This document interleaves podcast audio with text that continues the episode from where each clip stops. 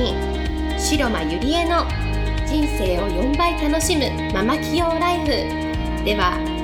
10年間数億円の会社の経理経営に携わり沖縄で2店舗のバーを経営し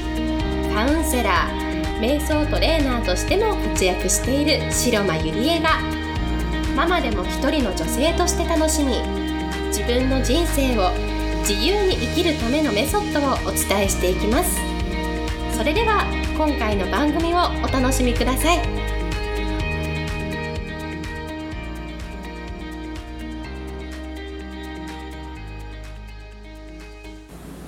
皆さんこんにちは白間理恵です、えー、今日もポッドキャスト始めていきたいと思います、えー、今日のテーマは、えー、スタッフ教育に必要な4つのことというテーマでお送りしたいと思います。えー、今日もですね先週に引き続き沖縄から、えー、お届けしているんですけれども、まあ、ゆりえさんは普段仙台にいらっしゃるのにどのようにしてねスタッフ教育しているんですかという質問をいただいたので今日はこのテーマでお送りしたいと思います、えー、まず、まあ、私はそうですね3分の1ぐらい沖縄にいて沖縄のこのお店のこととか接待とかいろいろこうやってるんですけれどもじゃあその間スタッフ教育はどのようにしているかというと一番のその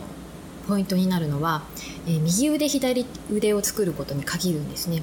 えー、自分がいなくてもその人たちに任せることができる仕組み作り。もうこれができればもう全て安泰ですよね。要は私は寝てる間にもお金が発生する仕組みを作りたかったっていうのが一つのあのきっかけでもあるんですけれどもそうするにはやはり右腕左腕自分の分身を作らなければならないんですね。うん、でそういうスタッフを育て上げること。で私は本当に恵まれているんですけれどもまあ砂川さんっていうねマスター20年来のそのマスターがいるんですけれどももうその方が全部スタッフ教育もやってくれてるんですね普段。なので私がいなくても本当にもう彼に任せることができるおかげでこうお店がちゃんと継続できる状態に日々なっているっていうことなんですね。でその他のスタッフもですね実はもう2年前からのオープニングメンバーなんですね。本当にうちのメンバーはあの続いてる方だと思います。もちろんあのいろんな入れ替わりあのバイトとかね卒業学校卒業して本土の方に行くのであの卒業しますとかあのそのスタッフのね人生のこう分岐点っていいんですかね？そういうところでこうお店を辞めることはありますけれども本当になんかみんな続けてくれる最後まで。だから本当にスタッフにも私は恵まれているなって思うんですね。で今いるスタッフもですね56人いるんですけれどもそのうちオープニングメンバーが3名あ4名いてあとバイトの子が3人ぐらいいるんですね、うん、じゃあ何に気をつけているかっていうとまず1つ目は自分のね目標を持たせることなんですよ。でこれはどういうことかっていうとやはりこう目標を持たずにね日々をこう漠然と過ごしているだけだけとまたはその自分のね夢とか目標を持って毎日を過ごすのでは全然モチベーションとかねその後の考え方とか行動そしてその人の未来にその天と地ほどのね私は差があると思うんですね。例えばそのこれまで見送ったスタッフたちも東京に勉強しに行くためお金を貯めるためとかそれから自分のお店を出したいからバーテンダーとして修行したいとか、まあ、家族を、ね、少しでも喜ばせたいとかダンサーになるためにお金を貯めたいとか少なからずどんな小さな夢でもいいので目標があったんですね。で目標がある子っていうのはやはりあのその目標が達成するまで続けられるんですよね。で今いるメンバーもやはり目標があるんですよ。で逆にただなんとなく入った子はもう自分の気持ち次第ですぐに辞めてしまうんですね、うん、で最初は誰でも目標とか夢とかってないと思うんですよ。でもこうこのお店に入ってからには自分と関わる中でなんとなくでいい。どんな小さな目標でもいいのでやっぱりその夢とか目標を持たせること、うん、これに尽きるなと思うんですね。はい、で次に大事なこと2つ目なんですけれどももうこれはもうスタッフを信じることに限りますね。はい。もうスタッフを信じて仕事を任せるということで。